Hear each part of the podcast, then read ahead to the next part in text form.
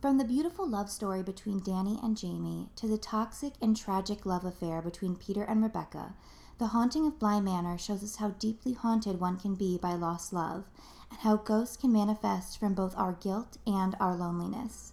While it relies less on the more direct ghostly scares that can be found in The Haunting of Hill House, its focus on tragedy works its way into your heart and will possess your dreams for many nights to come. On this, our second bone chilling binge minisode, we will be covering Mike Flanagan's second season of The Haunting, The Haunting of Bly Manor.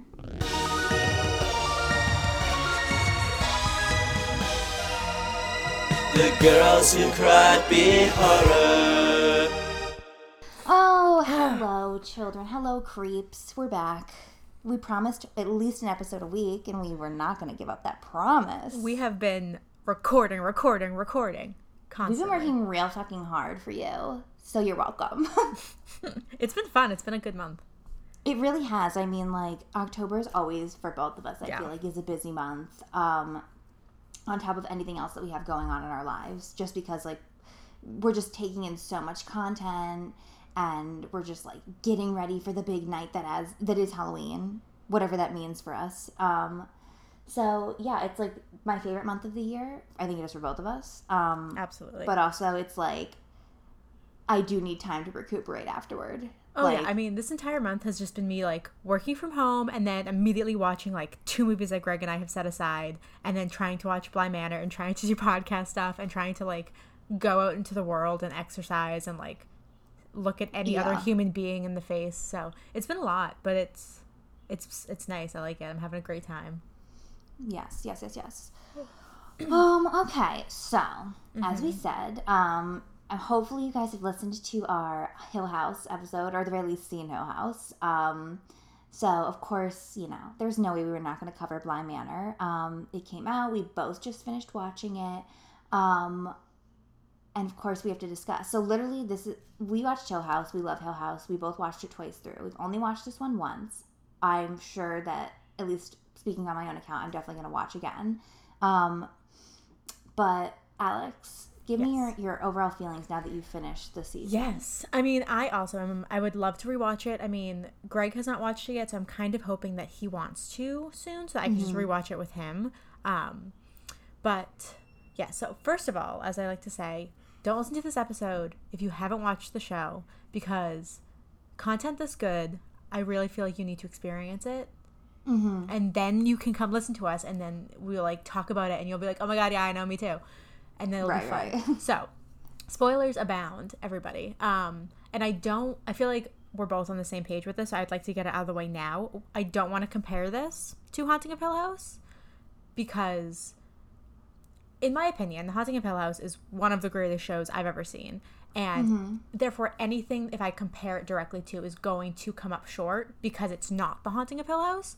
Um, Yeah. And even though, like, it's in the same, you know, show, like American Horror Story, like, we can compare seasons, like, I don't want to do that because they're so drastically different. You know, the first season is very complex. There's so many characters. There's so and you know you're in two different time uh, times and like there's just a lot happening. So it's very very you know rich and layered. Whereas I feel like this one is a more straightforward gothic kind of ghost story. There's definitely you know time jumps and a lot of shit that we're gonna get into with you know just memories and characters, but it feels a lot simpler than Haunting of Hill House was. So I don't really want to, you know, say, oh, well, this one's like not as good as Haunting of Hill House because it's, I, I can't compare them. So I just want to say that first of all. Um, but as a show in and of itself, I liked it. I mean, I liked it a lot. I thought it was very good. I think that the second half for me was a lot stronger than the first half because I feel like with Mike Flanagan, specifically with his television programming, he loves to kind of just plop you in and you have you just learn things as you go and you know, there's a lot of foreshadowing and you know, things you can pick up on and kind of figure out, but he really like drops the ball like mid-season and then everything starts to kind of piece itself together. So for me, while Hill House, the first five episodes were my favorite, this season, the second half was like so much stronger for me. And I thought that the ghosts, specifically the lady in the lake, is probably one of the most terrifying images I think I've ever seen. Hmm. I will get when we talk about her. I have like a whole thing because I'm I still am like I've had nightmares two nights in a row because of this fucking woman. Oh my god, I can't I- wait to hear this. She's just I just oh I can't can't we'll get into it. So I thought the ghosts were great. I thought the story was you know pretty good. I mean I liked it. I liked all the characters.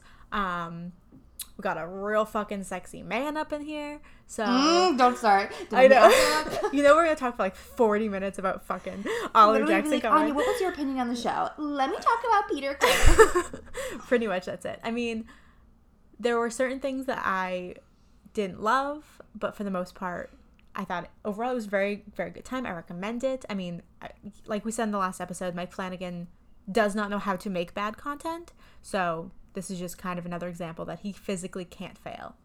You know? yeah, correct. Yeah. Okay, that's my spiel. Your turn. Um, okay, well, yeah, I mean, I want to reiterate kind of just quickly what you said about Hill House in the fact that, like, if I if we bring up Hill House in this episode, it's more so because there are Hill House Easter eggs in Bly Manor, and there's definitely parallels in the way that the story is told or it unfolds. But as you said, like, and I and I said this too in my Letterboxd review. Follow me on Letterboxd. um, is that they're two completely different entities. Yes, there's similarities in the fact that like they exist within the same overall, you know, anthology horror series, I guess we're calling it now. And they're both, you know, Mike Flanagan works and shit like that.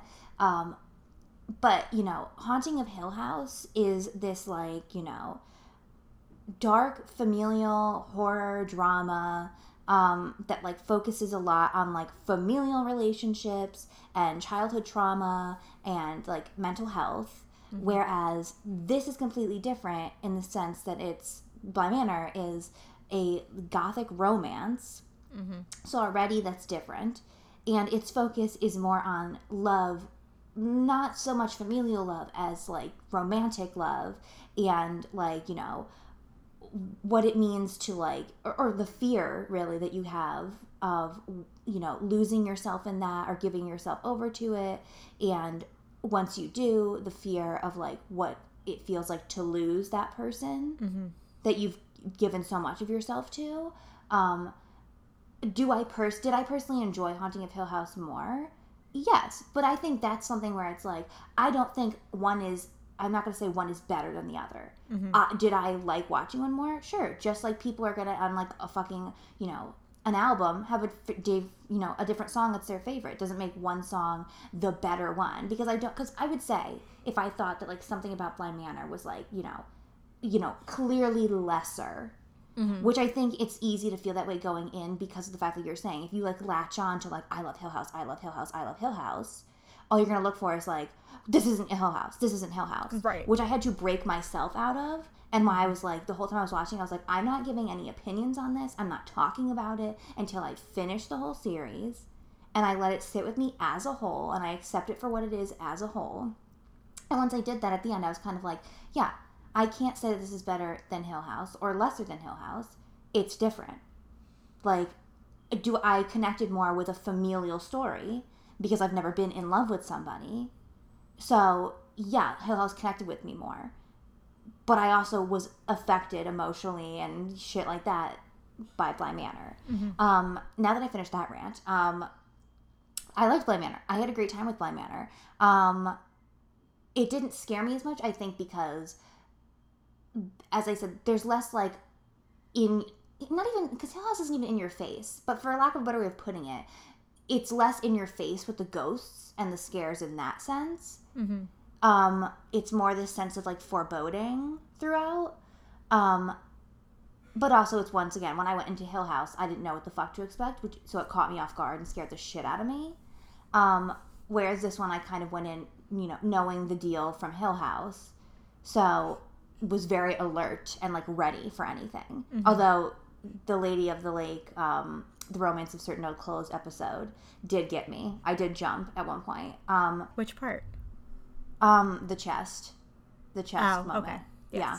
Um, which I know you're gonna want to talk about that episode, so we'll save it. Um, but yeah, I mean, that's kind of my biggest takeaway is just like accepting it for what it was. I mean, it was really heartbreaking. I thought Oliver Jackson Cohen, which will be a whole goddamn plot point that we have to talk about, um, like beyond me thirsting like outrageously and embarrassingly so over him.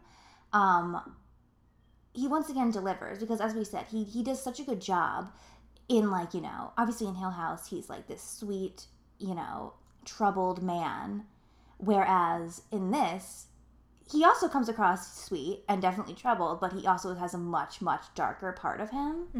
Um, and he does he plays that so well, like he did in The Invisible Man. Yeah. Um, although in The Invisible Man, I feel like they didn't even attempt to give him redeeming qualities, which is fine. He doesn't need them in that movie. Um, he is just an abusive, horrible person.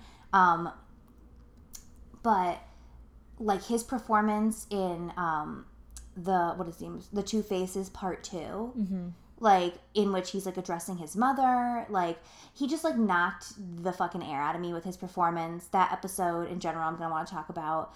Um uh, but uh, yeah it's once again just like killer performances all around from everybody. Like you know so much tragedy.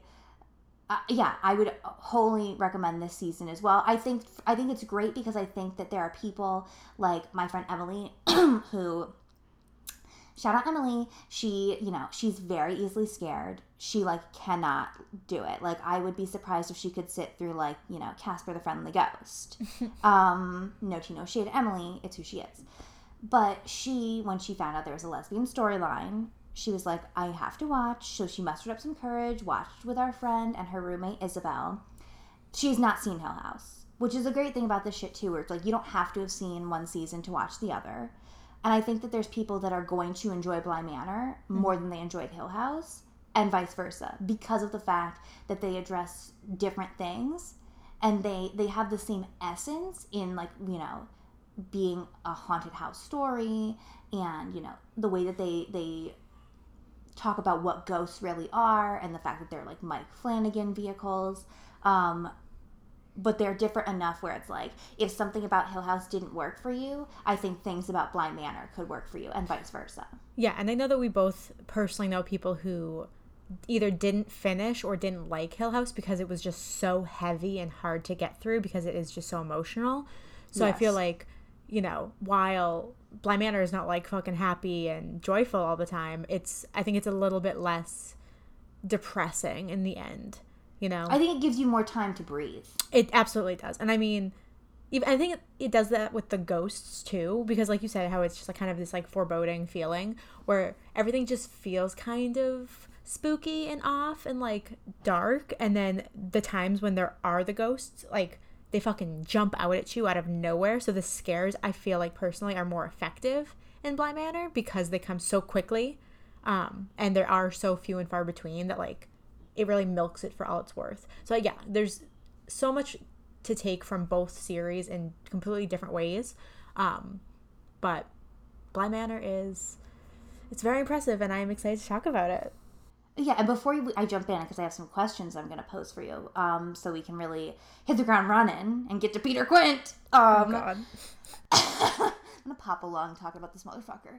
Um, is what you said about ghosts because like in Hill House, because I kept thinking I was like, Hill House definitely has more ghosts. Def- definitely has more ghosts. Then I was like, does it? I don't think so.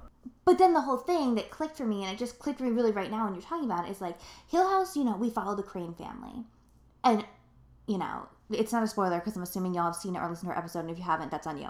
Um, none of them are ghosts until Nell is becomes the bent neck lady. But for most of the show, up until episode five, you don't know that. So she just the bent neck lady is her own entity and her own ghost. Mm-hmm. And then you know the dad at the end and the mom at the end being ghosts. But for the most of the series, like the ghosts are these like for these scary entities, whether it be bent neck lady, the bowler hat man, whatever the fuck her name is with the screaming mimes, mm-hmm. like there's like the old lady in the bed at one point like and then there's a, a lot more just like random ghosts i mean there's the guy fixing the clock that Steven didn't realize was a ghost shit like that where in the in Bly manor the main focus of like a scary ghost it feels like is the lady in the lake and then other than that you just have like your classic hidden ghosts You have the little boy who I was obsessed with.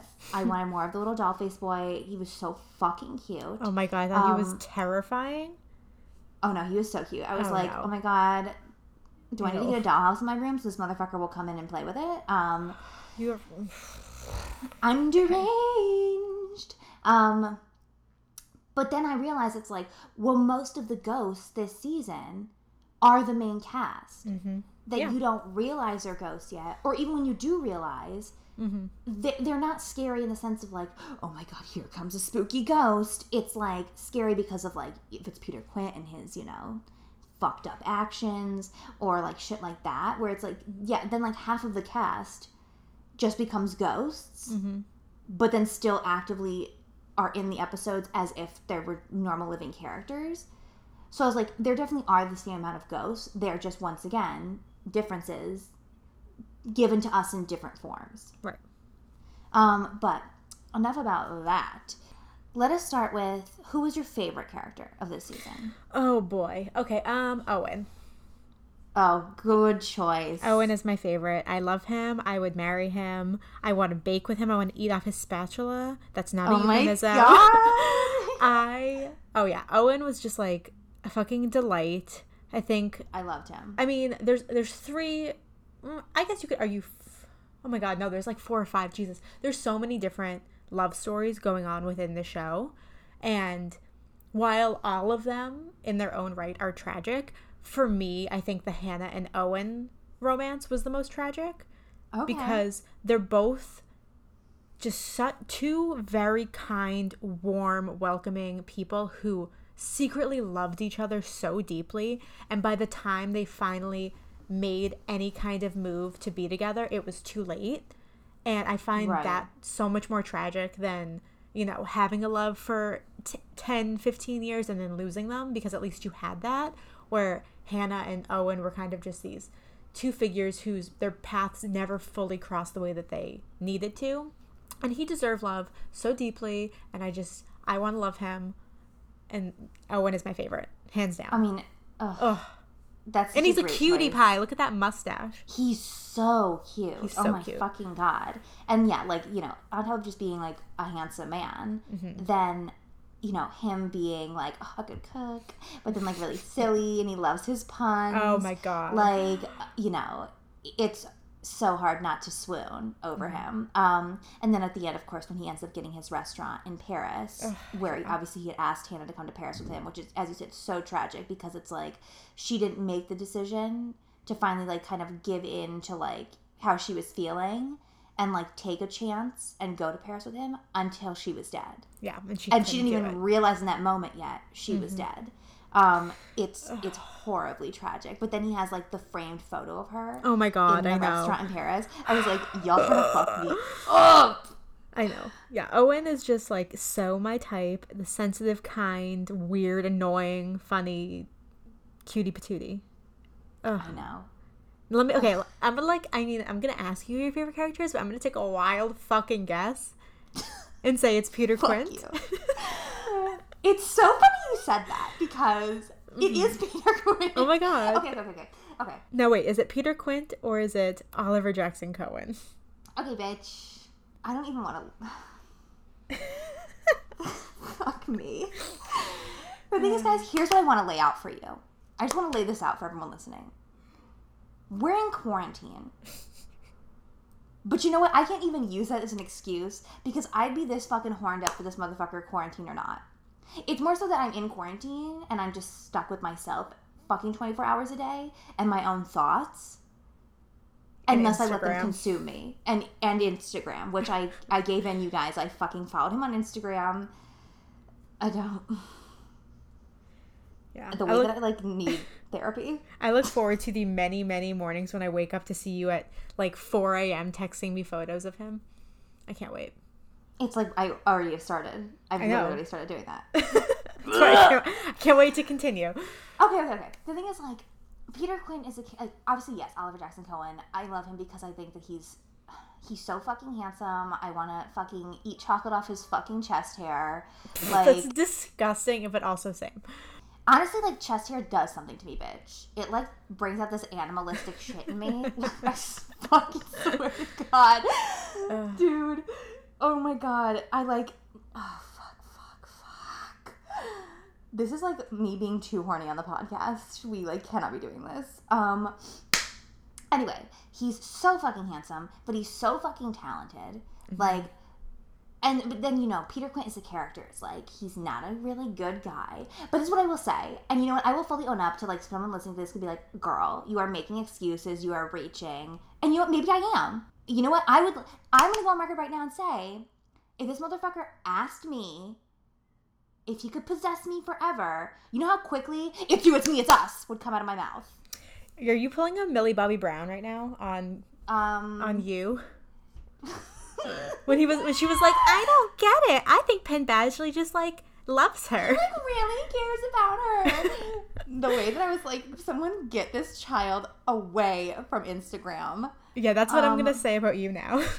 Literally, I, Millie girl, I understand now. I get it. I get it. Um, but what I will say about this is like, okay, first of all, like, there, Joe from you or the fuck, it's Joe, right? Yeah. Yeah. He's on like another fucking tier of crazy, horrible. This is what I'm gonna say about Peter Quint. Do I excuse his actions? No. But I do appreciate what they did for his character, especially in The Two Faces Part 2. mm-hmm.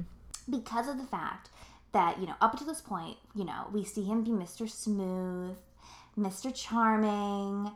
We get it, girl. We get it, Miss Rebecca Jessel. Um, I would do the same shit. Um, like, motherfuck. The, the episode, The Two Faces Part 1, in which we see the beginning of their romance.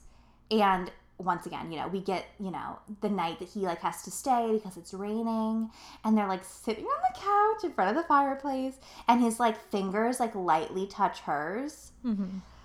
Mm, arousal on astronomical, bitch. Like, yeah, I I watched that episode before Aine did, and I immediately texted her and was Yeah. like, "The accent that comes out of his mouth is going to destroy you, and I just need you to prepare yourself because it's a lot." And I'm I'm feeling a lot of ways about it, so I can only Like- imagine how you would be feeling. it's so funny because when you texted me, you were like, you said some wild shit. You said Did some I? truly controversial shit because you said, Oh God. I think that he's going to replace Dan Stevens for you. oh, I did say that, and I do because think Dan so. Stevens, some of you might not know this because we haven't talked about him surprisingly on the podcast, even though I would most likely have found a way eventually. Here it is, it's happening right now. Um, ever since I watched The Guest, which I'm not going to talk about because it's more of my mental illness leaking out, I have been obsessed. It's been sickening. He consumes my every thought. Um, so when she said this, I was like, this bitch is on one. Like rewatching Hill House, was I like, ooh, delicious Oliver Jackson Cohen, love him. I have a little crush. Yes, but I was like, you know, Dan Stevens, Dan Stevens, Dan Stevens, you know, playing on loop. Um, my fucking shining typewriter was typing Dan Stevens, Dan Stevens, Dan Stevens over and over again. And then, bitch, I watched this fucking episode and I was like, oh my god, what is happening? Um, and I like gave it a day and I was like, okay, I'm fine, I'm fine, I'm fine. No, it was not. Immediately, then I was like, every night when I was watching an episode, I was like, um, so uh, where's Peter Quint? But where's Peter Quint? Has anyone seen Peter Quint? Where is Peter Quint? I became Rebecca Jessel after that motherfucker dies, and I was like, where is he? Um, but yeah, and then of course also in the episode we get him knocking on Rebecca Jessel's door in the middle of the night, and I was like, y'all are really trying to fuck me up. Y'all are like, here's the shovel, bitch. Start digging your grave. And I was like, I will gladly do so because he shows up. Of course, he's like fucking shirtless, chest hair on, immaculate, like fuck. Oh my god, and he has like big thick eyebrows, girl. Y'all gonna make me start acting real horny on this podcast. Um, oh yeah, we're gonna make you do that. y'all are making me act up. Y'all are making me do this. Um, oh god damn it. Um, so is there anything about his character other than his appearance just, that you being like? I really love his chest hair. Oh, Um, he's the yes, most okay. dynamic character because he has thick ass eyebrows. Oh my god. Okay, I have to just literally focus, focus, focus, focus. Um, but in the episode, the Two Faces Part Two, because up to that point, as I was trying to say before, I truly, you know, let my fucking horny demons take over. Um, was that we're kind of just getting the charm and shit like that, and then we also kind of see like, you know, him being controlling of Rebecca in the same episode in which he's like he doesn't want her to leave the bedroom. He wants to stay with her all day and she's like, "Well, I have to work. Like relax, king. Like I'll be back." Like and then of course with Owen in the kitchen when he's like has everyone taste the batter to give their opinion of like what it needs Oh my more God. of and shit like that. And Peter is like actively like watching her smoking a cigarette. Once again, so fucking hot. Um, it had I had to say it. Had to get it out. Um, We didn't know. if you guys didn't catch, I'm like really attracted to him. Um, but he then, of course, then addresses her later, and it's like you would put like anything he asked you in, in your mouth, and she's like, "What are you talking about?" And of course, because like she's so enamored with him, where, where most people would be like, "I know the fuck you did not speak to me like that," mm-hmm. like. She's just like so worried that she's like upset him. She's like, "What are you talking about? Like, I don't understand." He like walks out on her, and then a few episodes later, we get him in I think episode five, Hannah's episode, he comes back and is like, "Oh, I like I I didn't even remember doing that," and you know, kind of making excuses for himself and blah blah, and just once again talking about how much he loves her and blah blah. And the thing about him is like he definitely does genuinely love or like thinks he loves her. He's confusing love with possession, which is a huge thing about their relationship. Yeah. Um, but the thing about the episode, The Truth is Part Two, that really made me be like, I really am invested in his character, even even as a bad character, is one. He's like, he's bringing the drama, girl. I want some drama. You know, I love a man that can stir some shit up. Um, but the whole memory that he gets tucked away in once he dies is this memory of his mother coming, who like like Luke's character in Hill House, I believe, is a drug abuser or whatever. But she comes to him, and he, you know, clearly did not come from a rich family. He had to work his way up. He doesn't really live in luxury now. Still, he like works as a fucking valet, um, and like a personal assistant to Henry Wingrave. Um, but you know, we kind of get we start to get a sense of where he came from more. And like there's a reveal when he goes through the last loop, the last time having to live through that we see at least, um, this memory of his mother, where first of all, like Oliver Jackson Cohen is like brought to tears in this. And it's like so powerful. But he talks about how growing up his father abused him and his mother never did anything about it. She made excuses and she sat idly by. And I, I think he's making.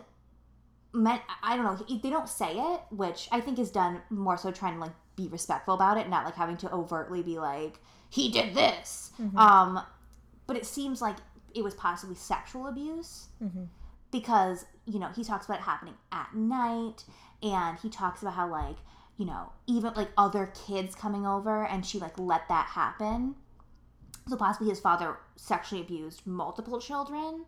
Um, and then of course he's like, and the great, literally this one like fucking broke me. This line is like, you know, his mother who like isn't really his mother. It's like a memory of his mother, but clearly he doesn't have a good memory of her.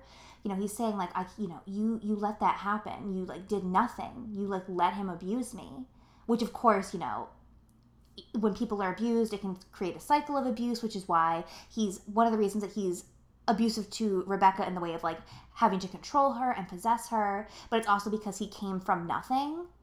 He's never had anything that when he sees this thing that's like perfection in his eyes, which is Rebecca, everyone loves her, everyone wants her and shit like that. Not wants her sexually, but like wants to be around her. He has to possess that. He's never had wealth in any sense. So once he gets her, that's why he's so possessive of her, which doesn't make it right. Um, but his mother says, um, you know, if your father knew where you were, like he'd kill you. And like, you know, tears streaming down his face. He says, You killed me, mom. You killed me the day that you came here and you asked me to do this, which what she's asking him to do is steal from Bly Manor, the Wingraves, um, to help her pay off like her debts or like just pay her off so that she won't essentially let people know the life that he came from. Won't ruin this image that he's tried to build up for himself of being like this well-off man and this like you know higher up in society even though as he says to rebecca he knows that he's not that. And he never will be that because they'll never let him be that which is what he wants so desperately but yeah i just felt like i was like and maybe once again this is me thirsting after oliver jackson cohen but i was like oh my god i want more of this like i i love a flawed character like i love a, a villain per se but that where we get some like not even I don't know how to phrase it correctly, where it's just like once again not excusing the shit that he does because then obviously then he like opts to take the children's lives from them for him Right. and Rebecca, which like once again it's like she talks about how like he's so controlling. I just think his character is really really interesting to me, like you know h- how he's so controlling, like the way that he in that same episode he we see that he possessed Rebecca, you know, convinced her like we'll be together because you won't die. I'll just possess you, and then our souls essentially will be one. We can live in this memory of the times we were together forever, so we'll never have to be apart. But because while he's possessing her body, they're both they're both their consciousness, I guess, is both in his mind, but he also has to like actively walk through life by himself without her there physically. So of course he opts to kill her and like that scene also is so powerful um when she's like screaming seeing her body in the lake Mm-hmm. like oh my fucking god bro um but yeah i'm going on to like other questions that i have for us but yeah i would Okay. say definitely peter quint um mm, i'm ready i'm available this vessel is open and willing to be possessed sir um let me know let the me know horror that you would feel if he ever listened to this episode and heard you say these Oh things. my bro. Oh my fucking I'm just gonna say this right now for my own well being. Oliver Jackson Cohen, if you are listening to this episode, I want you to know a few things. Oh, Jesus. One, I'm really sorry. I'm really sorry that I have um, put myself on blast like this. Um, it's embarrassing. It's not cute. But I want you to also know I am cute. I'm actually smoking fucking hot. Um, And she's I'm humble. delicious. I I'm humble. I'm literally the most humble bitch you will ever meet. oh God. Okay, moving on. Jesus, I'm sorry. I want to say I'm sorry, um, but I think you should still give me a chance because I will. I'll do things for you, baby. I'll do things that these other girls won't because I have no self respect. Aine. Um, so I love you, and I pray to Jesus that you never hear this because you never listen to this. So moving on, um, I kind of already leaked my answer to this in my last answer to the previous question. But do you have a favorite episode? I'm pretty sure we know what it is, but let's talk about it. oh, do we know? You probably I think do. it's the romance of certain old clothes. It is. Um, which was surprising because typically when I'm watching any kind of TV show where there's like one episode where it flashes back to like hundreds of years in the past, I'm usually like, oh, I don't really care. Um, Yeah, like, yeah, These yeah. aren't these aren't the characters I'm following, and this is also like a completely different setting and like time and just everything. Like everything about it is different. But first of all, I was waiting for Kate Siegel to pop up, and I was so pleased when she appeared because Yes. she's incredible. I'm obsessed with her. I think even more because I love Victoria Pedretti, but like Kate Siegel, man, she's really she's amazing, and I I couldn't imagine this season without her in it.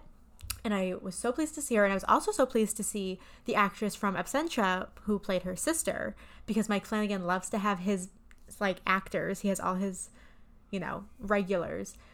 So I was very excited to see her because that she was great. In I didn't realize. You know what I realized because I looked Mm-hmm. it up. It's the same woman. She's also in Hill House. She's the one that's the screaming Mimi's lady. Oh, she's Poppy. Yeah, I didn't Oh, you're so I right. I, looked her up and I was like, I know I know this woman. What do I know her from? I went to her IMDb and I immediately saw a picture from Absentia and I was like, oh, love that he brought her back.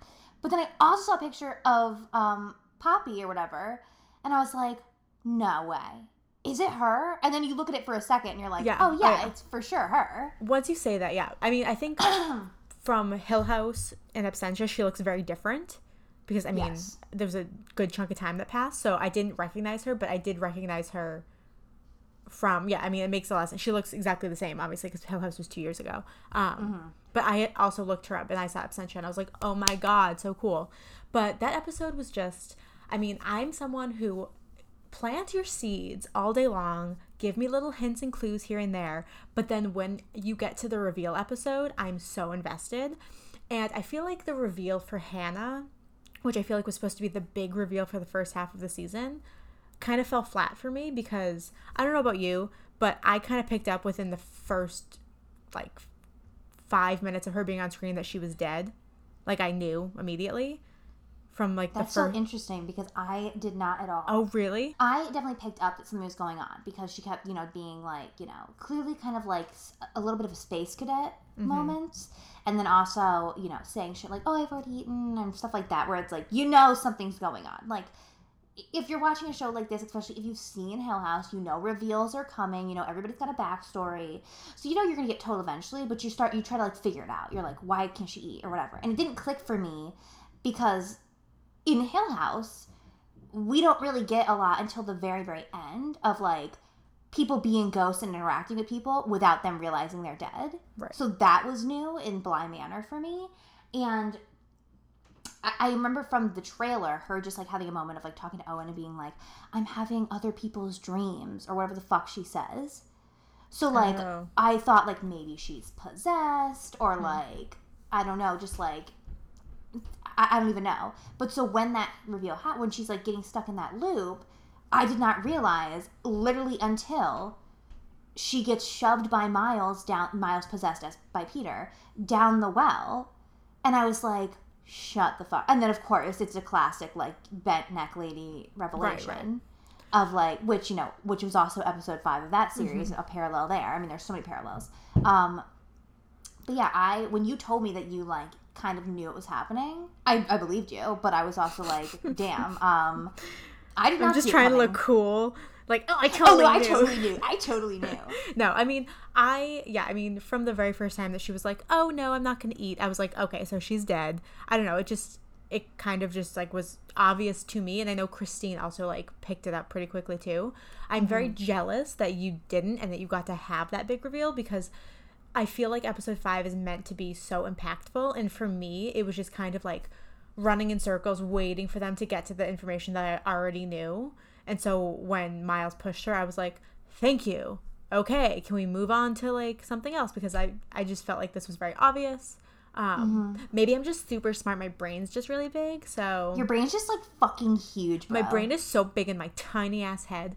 Um, but so yeah, I mean, I feel like for that reveal for the first half, I was kind of just like underwhelmed because I was like, okay, I kind of wanted them to like shock me, and it didn't really happen.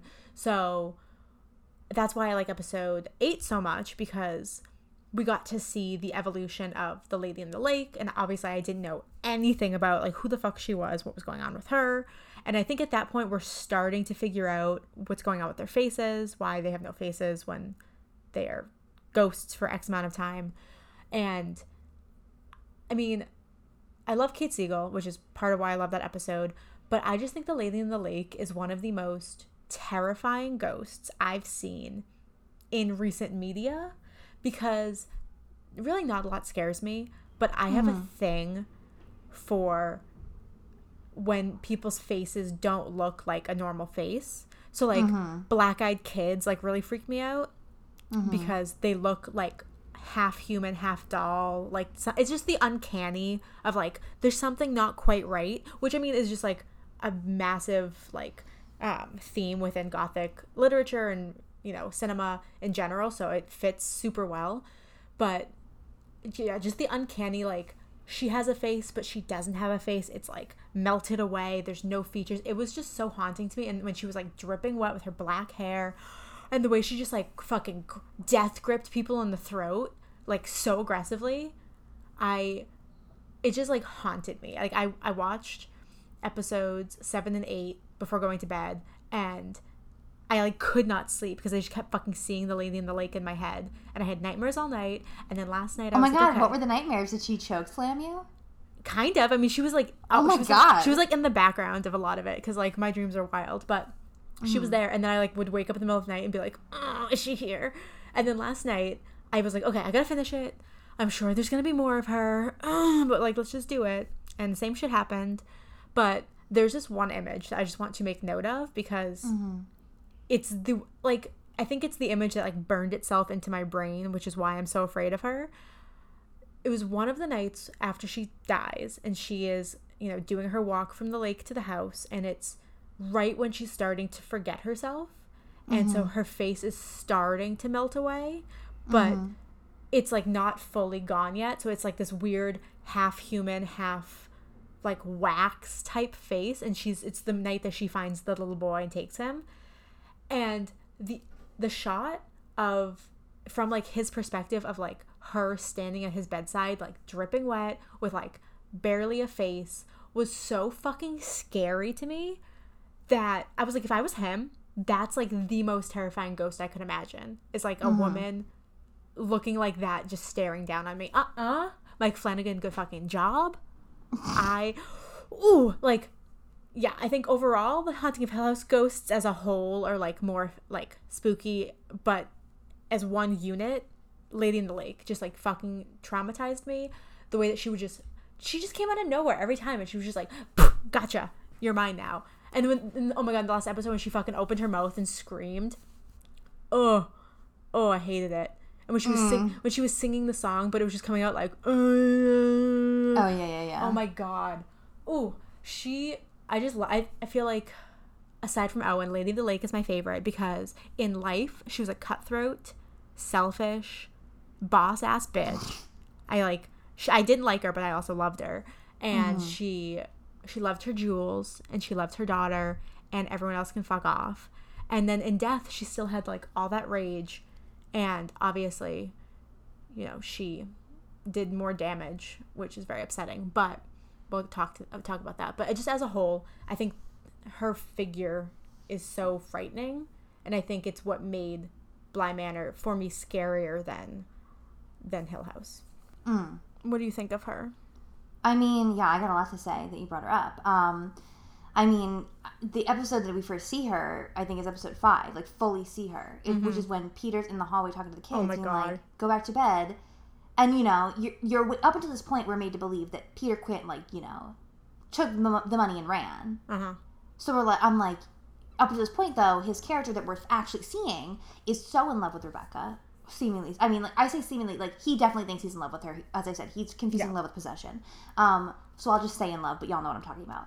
Um, so I'm like, I can't imagine he would just leave her. Like, what happens? What happens? And then out of this dark hallway, like, vroom vroom, bitch, she like takes his throat. Dog, I was like, what the fuck? That's what that's what I mean when I say that the fucking scares are they're fewer, but they come in hot. Like that shit came out of nowhere and it scared the life out of me. Yes. Like Oh I was like, God. holy son of a bitch. Um, and then of course she's like dragging him down the hall, and of course Mm-hmm. my head, because I haven't watched the whole series yet, I would head was like, no, no. I was like, he's gonna be gone from the series. I need him for this whole fucking series. Like I was like, don't kill him. He's like literally like writhing. She like drags his body like. But then, of course, like, in that moment's great too because then, like, she drags him into a room, kills him supposedly, and then he walks back out like nothing happened. But he's walking out as a ghost, and he doesn't realize he's a ghost yet until like Flora's doll goes through his hand, and then he sees his body being then re-dragged by the lady down the stairs.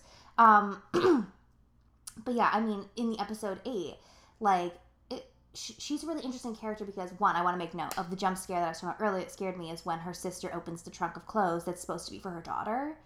Like I was, wa- I insisted that I watch this an episode a night. I wanted to really take my time with it, and I would only watch it at night. Like truly, like midnight, I would be watching the episodes. Um, and when she opens the trunk, and you know some shit's gonna happen. I thought her her ghost was gonna fully appear, and like you know, I don't know, they'd have a fucking wrestling match. I don't fucking know, or she just choke her. I whatever. Um, she pulls up this dress, and then like in a split second, through the dress, the just these like fucking like decaying arms come through and choke her and it's like this like two second shot but it's like so quick and jarring i like was lying in my bed and i like fully fucking jumped and almost threw my fucking laptop. I was like oh my god! Like and as you said like it, it takes a lot to scare me like which is why i truly try to set up settings for myself where i can get scared because i like to get scared. Right. so like mm-hmm. what which is why i'm like watching it at night when everyone else is asleep with the lights off volume all the way up um even still, I was like, oh, there's definitely like, ooh, spooky shit. But even the fucking um, Peter Quint choke, like, choke me, daddy. I'm no more. You're cut off. Um, I couldn't help myself. I set myself up. Anyways, know. um, I, that didn't it scared me in the sense of like oh my god what's happening but it didn't like make me go like yell or anything where like the Mm-hmm. dress one in episode 8 like fucking got me i was like jesus christ Nice. um but she once again like peter quint she is definitely a villainous character i mean she creates this Mm-hmm. like whatever they call it like this um this pull essentially Yeah, it's like, a she- force field of anger and rage. Yeah, because she's a vengeful spirit type thing, which if you die then on the property, you get sucked into it. Um, this gravity well, I think Owen refers to it as, um, in which like you can't get out of it. Um, so and obviously she's killing people and blah blah and like all this shit, and like even when she was alive, like you know, very stubborn, very selfish. Um, you know, her sister, when their like distant cousin comes that they're gonna marry, clearly the sister who meets him first has a genuine like love and connection with him, but then she shows up and kind of like has no regard for that and is kind of like, no, I'll be the one marrying him and like taking care of things. And her sister is, of course, you know, okay, yep, mm-hmm. Even though there's still a love and attraction between her and this man. And then, of course, when um, Viola is her name, right? Yes. um, she grows sick with the lung. Um, she's abusive to her sister because, of course, going through this, I'm sure it's a lot of pain, and she's really upset because she's dying, and because of this, she like can't be close to her daughter because they don't want her to get sick, and yada yada yada, and she has to sleep in a different bed from her husband. Um, she's even angry then, and of course, like anytime she thinks she sees her sister maybe getting a little too close to her husband. She like acts out in rage and blah blah blah, and it is, it is abusive. It's emotionally abusive and physically abusive to her mm-hmm. sister. So like she is also like you know not this tragic character without blame, but in the same way that I found in Peter Quint, like she's also a complex character in the sense of all that bad shit. You know, she's a scary evil ghost and was like not great in her life either. But then you think about the circumstances where like you know because of the time that they lived in, women could not like own property and shit like that. So when their father died, they had to like do they had to like do everything they could to keep this house and this manor within the family. Um and you know, then she has this baby, but then falls ill and can't even be with her daughter, and that's the huge thing. She wants to be with her daughter. Um, which is why her spirit stays around. Um, why she's angry when her sister opens the chest, not only because her sister killed her because she couldn't take any more of the abuse, but also because it's for her daughter. And then when they you know, grow up, move out of the house, and they toss the fucking chest in the lake, Yeah. it's devastating because it's like she not only has now been thrown away, probably unbeknownst to her daughter and her husband, but now she can never see her, which is why then she becomes this ghostly walk every night of like hoping and kind of like not realizing where she is or what's going on that she's going to walk into that bedroom and there will be her little girl waiting for her, the one that she for so many years couldn't touch, couldn't be with, couldn't fully be a mother to.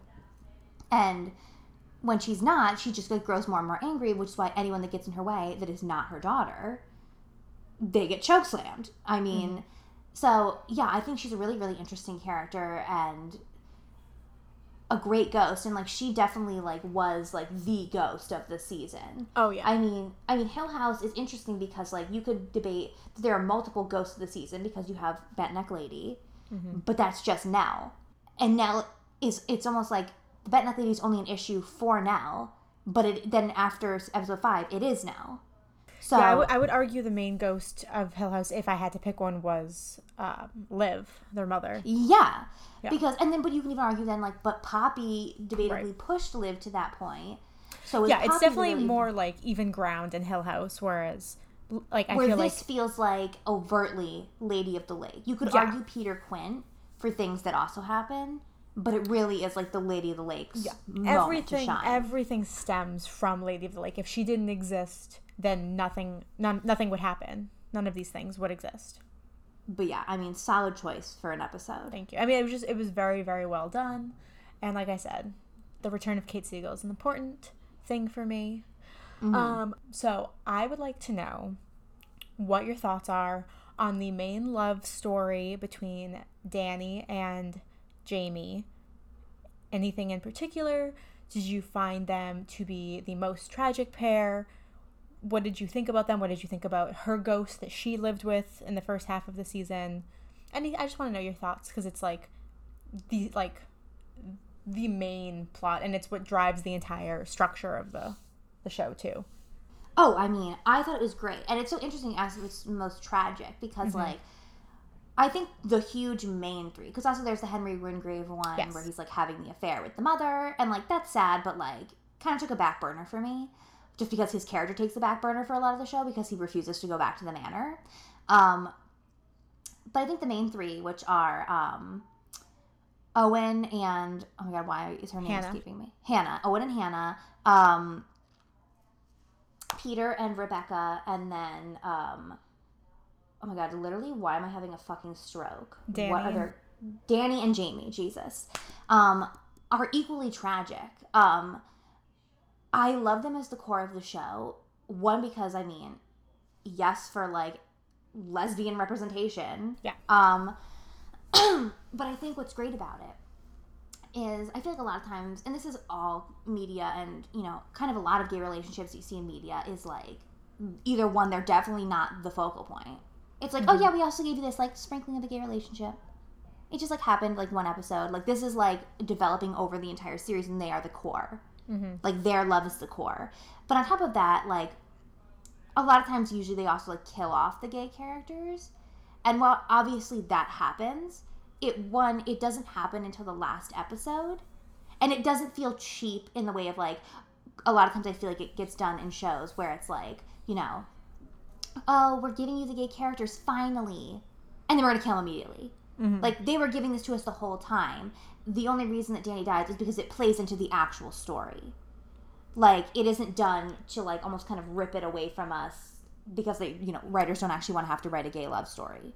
Um but it's beautiful. I mean like what's interesting and when you compare it to peter and rebecca is like you know peter and rebecca it was like both of them like they met each other they fell in love and they fell in love hard and fast like um, like immediately. Like these motherfuckers hadn't known each other a week before they were like i'm kind of like in love with you which once again girl i get it. I get it.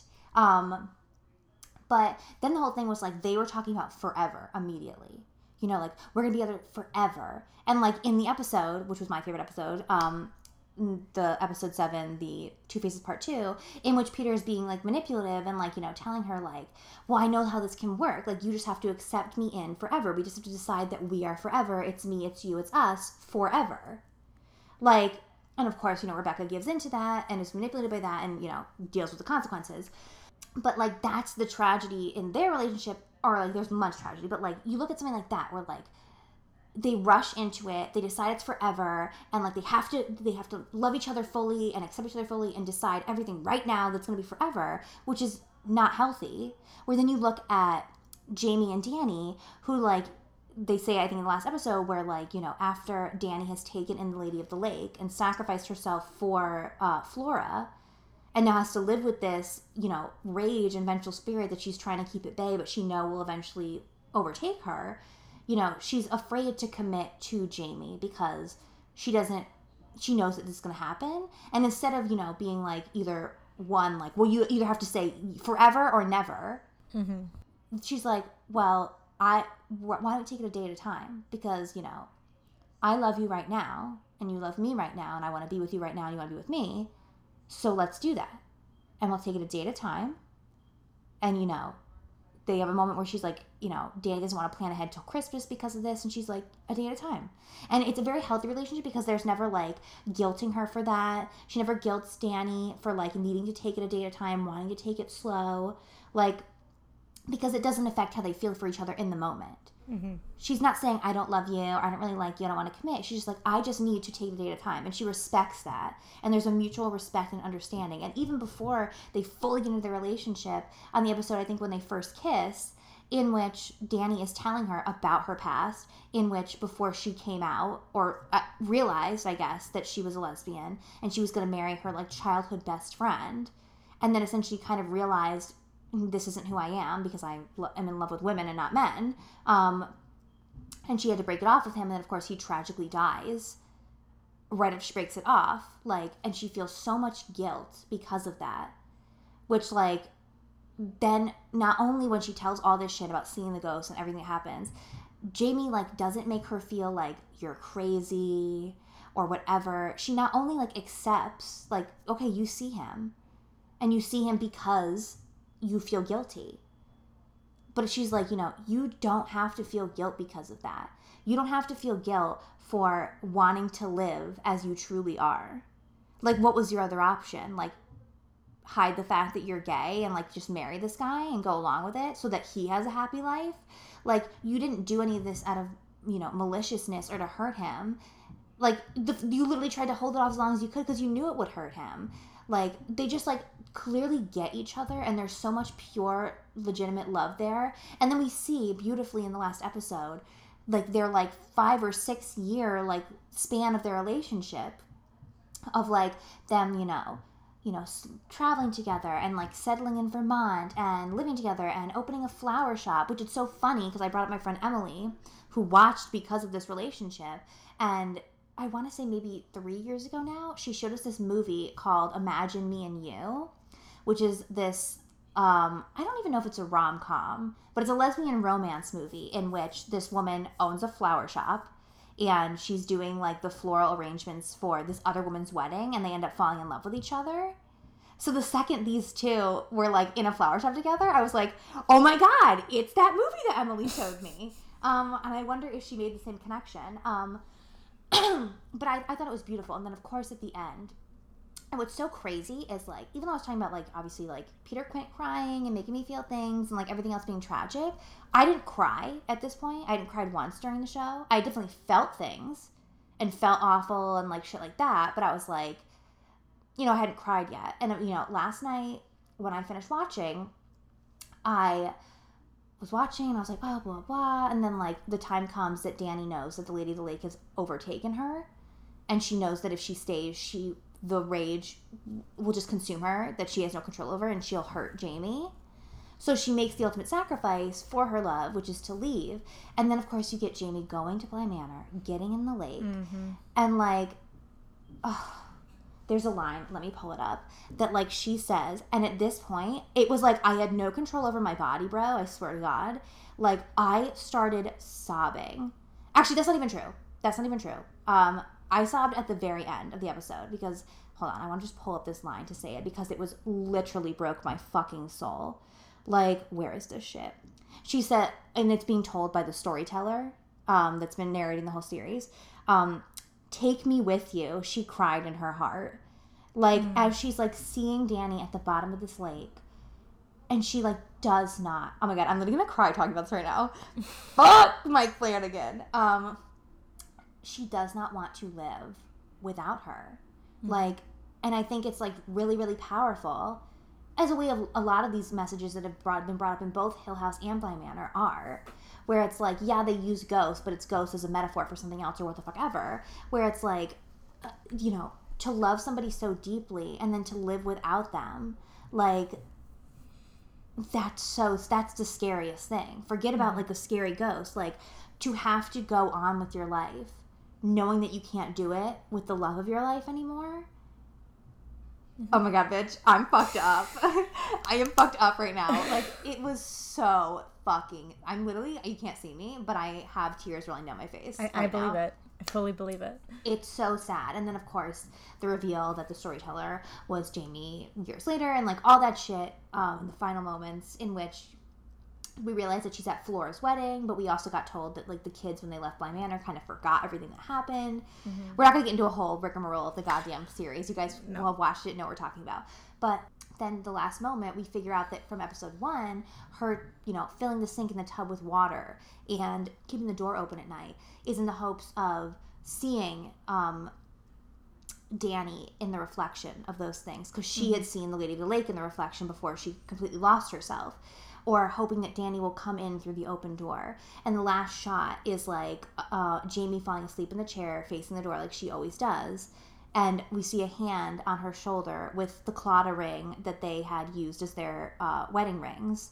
Um, and it just ends on that. And that was the moment, like, I had been like, oh my God, so sad, so sad, so sad all of a sudden, like no control over my body, started sobbing.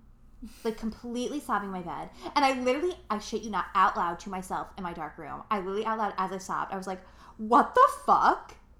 because I was so confused as to why, like, I was I'm not even confused, but I was just like, why the fuck do y'all gotta do this to me every time?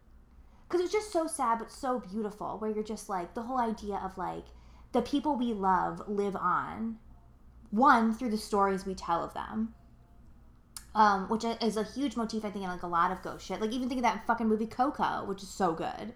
Like that's the whole thing. It's like people live on or their, their spirit and their soul lives on through the memory of them. But then you know also they the people we love live on in us when we choose to keep living. Like and just like having that hand at the end and then the ambiguity of like is the hand there because jamie has just silently passed in her sleep and it's going to be reunited with uh why can i what is her goddamn name Oh my god, Danny. Danny, Jesus, I keep wanting to say like Dina, Christ, Danny, or is it because Danny is always with her because she always tells her story and keeps her memory alive? Um, it's just like it was so fucking beautiful, bro. Like, Yeah, I mean, I kind of took that ending as like us seeing that Danny has always been with her and Jamie just doesn't know, yeah, you know? That like she's still there, she's still with her and like she's not gone forever. right, But I mean, yeah, I think everything that you said is like completely like how I feel about all of it. I feel like I have I think I have two just two thoughts about their relationship in addition to what you said, which is that mm-hmm.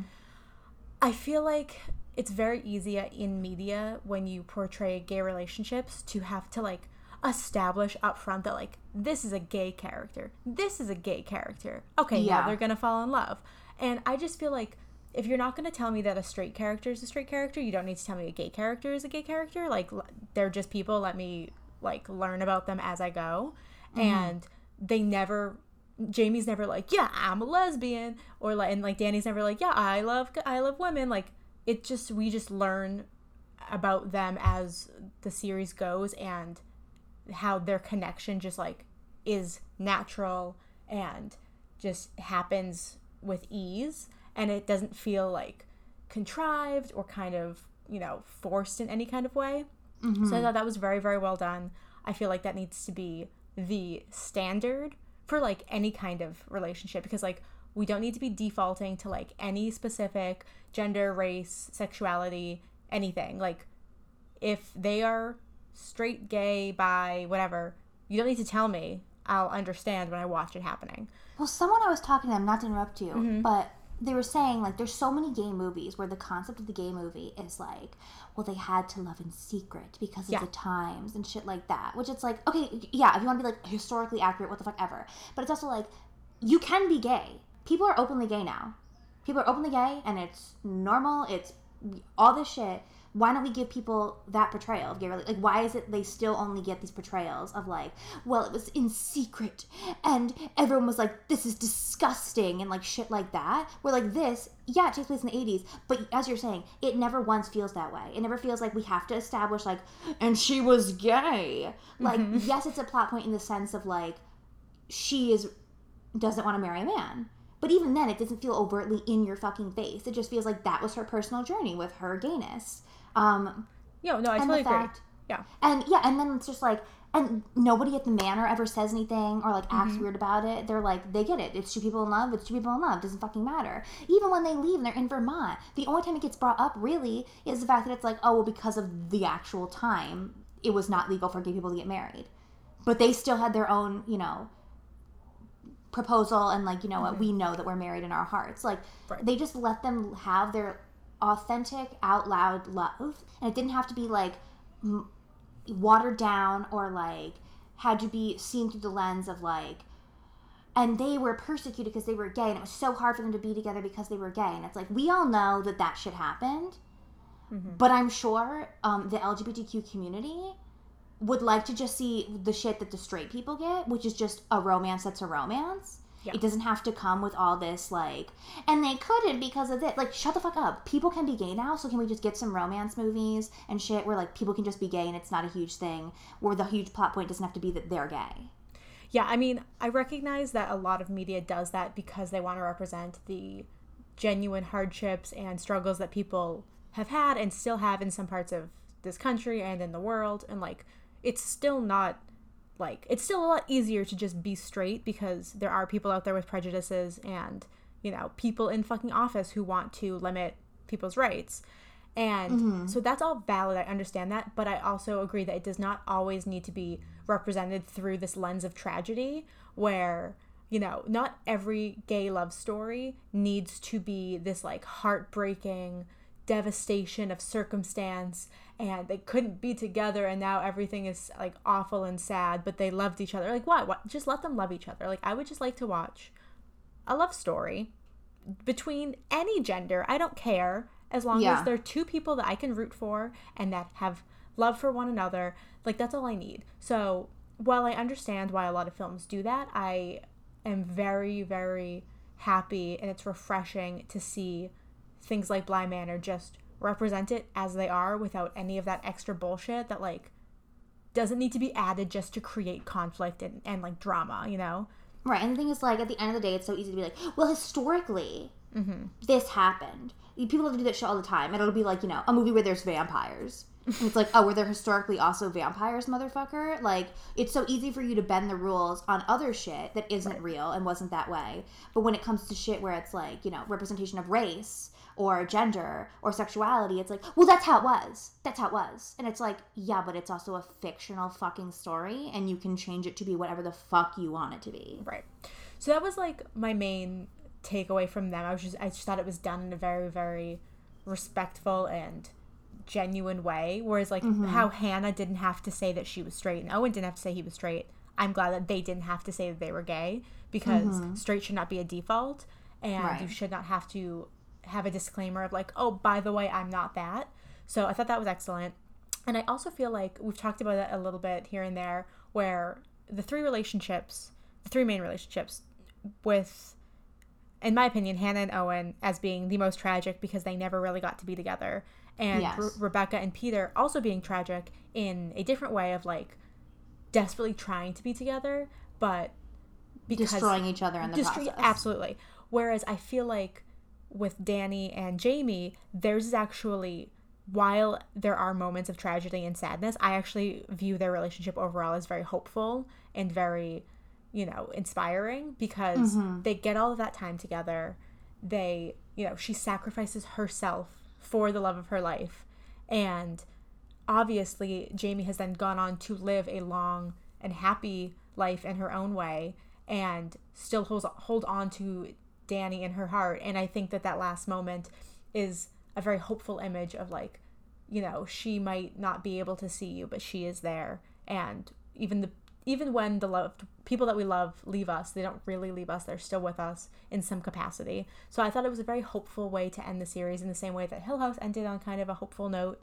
And Yes. i mean i'm i'm always someone who like would love to see like a vicious ending every once in a while but when it comes to something like this where it's very you know, heavy and tragic all the way throughout. I love when it ends with like a little bit of hope and a little bit of joy and that so I feel like overall the relationship is just like a spark of of light amongst everything else in that gothic fucking world. So it's very very well done and I think that the um well I, I'm curious real just real quick. Do you think that the structure works with the wedding story. Did you like that? Did you not like that? Because at first I wasn't sure. What do you mean the wedding story? Like, I mean, this whole show is just they're at Flora's wedding, and Jamie is telling the story of what happened. But when we first start watching it, we don't know who any of these people are. We don't realize that they're the people within the story. Um, yeah, I would say it worked for me. I didn't feel like I don't think I felt strong about it either way. It was like at the beginning, I was definitely like, you know, we're gonna come back to this and we're gonna find out why we're doing this. Right. I think it works in the sense that like the whole thing is about love, um, and thus the story's being told at before, the night before a wedding. Um, I think it's interesting after we realize that like, oh, it's all these people grown up or years later, the survivors of all of this. And I think it's really sweet because one, then she Flora, who probably forgot all of this shit, um, gets retold. And even though she doesn't realize it's her, it's like giving her that memory again of this woman, Danny, who sacrificed so much to save her that night. Yeah. Um, But then also, what's interesting is the whole thing is like clearly, um, Jamie. I think she might have said it at the beginning, like, or whatever. Is like she changed details of the story, like names and shit like Yes. that. Like she even says at the end when someone's like, "What if I went to England, went to Bly Manor?" She's like, "You probably wouldn't find any place called Bly Manor," because she's changed just enough to like keep this hidden, like because she obviously probably doesn't want people to go there or whatever.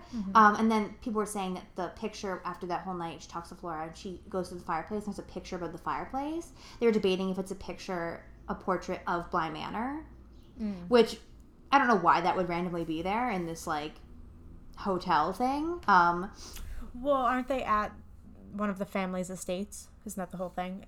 That they like, Oh, don't right, like right, being right, there. It's spooky. Um, but yeah, um, I liked it, and then you know you get the moment at the end when they're all dancing, and we see the younger versions of them, and it was just like really sweet because it's like clearly they had all built a family for themselves at Bly Manor. In that way, it does once again parallel Hill House of having a family structure, but this is like kind of like you know the whole thing where it's like you know your chosen family, the people that you choose to want to spend your life and your time with. Um, I just thought it was really sweet and it was really heartwarming. But then I think that's also what really made me emotional. Is then you think about like all the people that couldn't make it to that point. Yeah. Like you know Danny because she sacrificed herself. Um, Hannah because of her tragic you know fall down the well. Both Peter and Rebecca. I mean I don't really know. I mean Peter might have been there. He like he loved the kids for even though he wanted to like because even that that's so interesting too is like you know he lo- he seemed to care about the kids but then it's like well then he was so ready to like essentially like take over them for himself Yeah. in a very selfish way which is also true. But then once again and if once and also it could be me giving into my Oliver Jackson Cohen love and also because you know even Rebecca says like you know you're very persuasive. You really know how to talk and get what you want and convince people of things. Mm-hmm. Because he's telling them like oh I'm going to tuck you away and you're going to be with your parents forever. So he even like is almost maybe convincing himself that he's doing what's right even if it seems wrong because he's like well these kids they miss their parents so much and they've already dealt with so much tragedy. If i take we take over them but we tuck them away in memories where they get to live with their parents and be happy and young forever isn't that wonderful? So yeah sorry i'm going on a tangent but That's fine. the wedding thing worked for me i think as much as it was supposed to. I didn't it wasn't like i wasn't profoundly impacted by the fact that it was you know book ended by this wedding but also like i got it and it, it did work for what it was supposed to do for me Yeah. Okay. Just curious. um did you have any other questions for me No, I feel like those were the main things I wanted to touch on. But do you have any more questions? I know you had prepared some. Um, I think we went through all of them. I mean, like, there's the whole thing throughout the series of like, I know some people struggled to understand like the rules of the possession and the consent. I didn't. Did you? Did you struggle with it? I think I, I think I got it. Once they explain it, it, it seemed pretty straightforward to me. It's just like, you know, the whole thing is like, yeah, they can enter people, but they can get kicked out really easily if it's not like given consent with the it's you, it's me, it's us. Like, you're Yeah. giving me permission to join in you forever until I guess the ghost decides they don't want to be in there. Um, Well, I feel like that the ghost probably becomes more powerful with it throughout time, just like oh being within yeah the they're more skilled and i think because i think people's confusion was at the end when like the curse is broken or whatever because danny takes in the lady of the lake Mm-hmm. all the ghosts either that are not resistant people get to finally move on Mm-hmm. and then like peter and um, miss flora rebecca get pushed out of Miss um, Jessel, miss jessel what did i call her miss Miss flora Flora. I mean, she was in Flora, so she Yes. was technically Miss Flora. Um, Flora and Miles, and then but people were like, well, if they could push them out again, why can't Danny push up Lady of the Lake? But the whole thing is just like one, Rebecca and Peter have not been ghosts as long as the Lady of the Lake, so mm-hmm. like they don't have the skill she has, mm-hmm. and on top of that, it's just like the Lady of the Lake because she's been around longer, and because her whole character point is like being stubborn and not giving up. Like she's holding on to Danny. It's like the the only reason, and I almost feel like maybe there's a part of Danny that was choosing to hold on to the Lady of the Lake, even though it was hurting her, and wasn't even actively trying to push her out because she knew if she like, even if she could manage to push this woman out, like her spirit would assumedly go back to Bly Manor, and then whoever the next unfortunate soul is to stumble upon there would meet the fate that all the others had in the past. Yeah, Danny's So- such a selfless character. I really feel like a part of it was just that, you know, she's taken it on and she was just gonna keep that burden for herself because she didn't want anyone else to be hurt by it. You know, I feel like that's very up for interpretation, but I I definitely read it that way in some sense. Yeah, and I love the idea. I mean, there's just I, we have to wrap it up, but there are some ideas I love. I love the idea of being tucked away in a memory and the way that they like you know portrayed memory throughout the show. Like even you know I think about um, Hannah's episode, episode number 5 in which where it's like memory doesn't operate where it's like on a direct timeline. Like even if you think about things when you think about moments in your life, good or bad, like and you're recounting them, they don't just go on like, well, this happened first, and then this happened, and then this happened.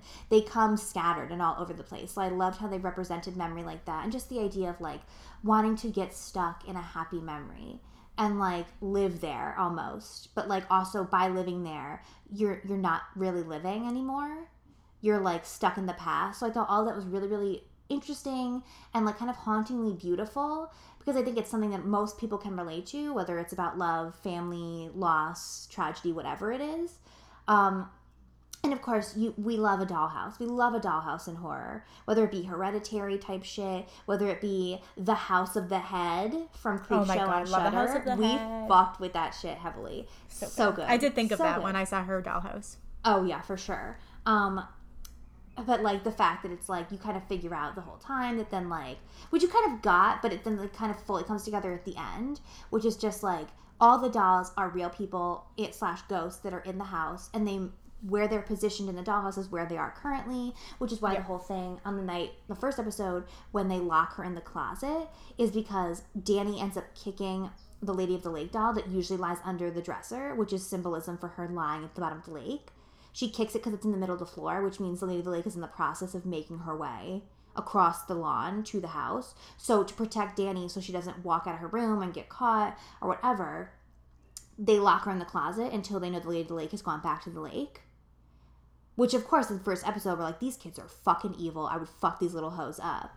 but then by the end, you're like, oh my god, they're so innocent and sweet, and they just like wants funny what's 'cause- best for her. I never thought that they were being evil. I always thought they were trying to protect her. Well, I think it's like the whole thing with Miles. I feel like is more so because we don't realize that Peter's possessing Right. him until later. Where you're like, I know this little bitch did not just say that. Right. I know he did not just try to pull that shit. But then you realize that my, real Miles is very innocent and sweet and proper. Um, but then when Scottish Peter Quint has Jesus taken Christ. over, was like, once again, Jackson Cohen, I'm really, really sorry. Really sorry. Um, Uh, yeah, I think. no, I was about to say some dirty shit. We No, I don't on. want we it. can't even talk about it. Move on, move on, move on. Um, just Um, just it's- to so my last thoughts, I just wanted to say um, were two things that I didn't have a chance to sprinkle in, so I just wanted to say them now. Which Mm-hmm. is that I'm so pleased to have gotten a very very well made adaptation of um, Turning of the Screw because the Turning, which came out in January, was not Mm-hmm. oh my god, bro. So thank you very much, Mike Flanagan. I mean, that was the worst movie ending I've seen in it was maybe my entire life. so bad. It was so bad. the way that we both watched it separately and both had the same experience of being like there's What? no way it's gonna end like right what it was like oh what if it ended right here cut to credits Yeah, I, literally, it was me and one other guy in the theater, and he went, "What?" And I was like, "Same, bro. I have no fucking clue what just happened." But this was a much better adaptation, so I'm pleased for that. And Aine, did you know that um, in the last episode, you might, I don't, if you follow Mike Flanagan on Twitter, you probably know, but um, in that last episode, when the ghosts are being released, and um, Hannah says to Henry, "Tell him I love him," and the rest, well, it's just, and then it cuts that it was going to be confetti. yes i did see someone ask if it was going to be confetti and he confirmed He and i was like and i saw that tweet before i had finished the series Me too. so i was like oh fuck you guys you're really going to try to get me with that and then i'm like waiting for it the whole time and then it happened and i was like god Yep. damn it Mm-hmm. So yeah, I just wanted to bring that up because I thought that was very interesting. We love that line. It's devastating and beautiful. so yeah, a lot of parallels between Oh, yeah. Haunting of Hill House. Which is like it's fun if you've seen Haunting of Hill House once again. If you haven't, it doesn't it's not like you're not gonna understand Oh, yeah. something. Like no, you, you can watch the series and fully get it without having seen Haunting Hill House. Though we suggest watching both because we enjoyed both of them. Yeah. Very good. I do recommend, as always, any Mike Flanagan thing. Um, but do you have any final thoughts? Um Well, Oh God. Do you, I'm sorry. I should rephrase. Do you have any final thoughts not about Peter Quint or Oliver Jackson Cohen? Absolutely not. I'm uh. I'm Okay, all amazing. All right, everybody. Thank you for listening. Yes. Um. Yeah, I, I recommend um, both series. I think, as we already said, just kind of reiterating what we already said. You know, great series, lots to praise in both of them. There's something I think if you. If Hill House isn't for you, I think you should still give Bly Manor a chance because Bly Manor could really work for you. If you've now watched Bly Manor, go back and watch Hill House if you haven't watched it. But also, like, if it doesn't work for you, then rewatch Bly Manor. I mean, like, it's just endless good content that you can revisit and that I definitely am going to revisit probably multiple times throughout the rest of my fucking life. Um, I hope they do a third season. Oh, they are. We should end it on this final question. Yeah. If they did a third season, Uh-huh. what haunted house would you want them to do? Oh, it's tough because I mean, both haunted houses so far have been based on literature. Right. So I don't know if I would want to go and do another. Ooh, you know what? No, I, I got. I want. I mean, it's a very. It's a short story, so it would be very much Mike Flanagan taking his own interpretation. But that's why he did the other two. I would like uh, the yellow wallpaper. I'm not familiar. No, oh my god, the yellow wallpaper is one of my favorite short stories. Uh, it's about a woman who gets put in a room by her husband, and Wait, I know the story. I know she starts Yes, to like do, yes, I lose it, and she sees a woman in the wallpaper. Mm. Yes. I love the yellow wallpaper. So good. That's what I Mm. would. That's what I would like to see. That would be interesting. Um, I was gonna say, um, I want, even though it's supposed to be Guillermo del Toro making a movie for this, I'm like, Uh-huh. I want Mike Flanagan to give us the haunting of the haunted mansion. That's what you know. It works.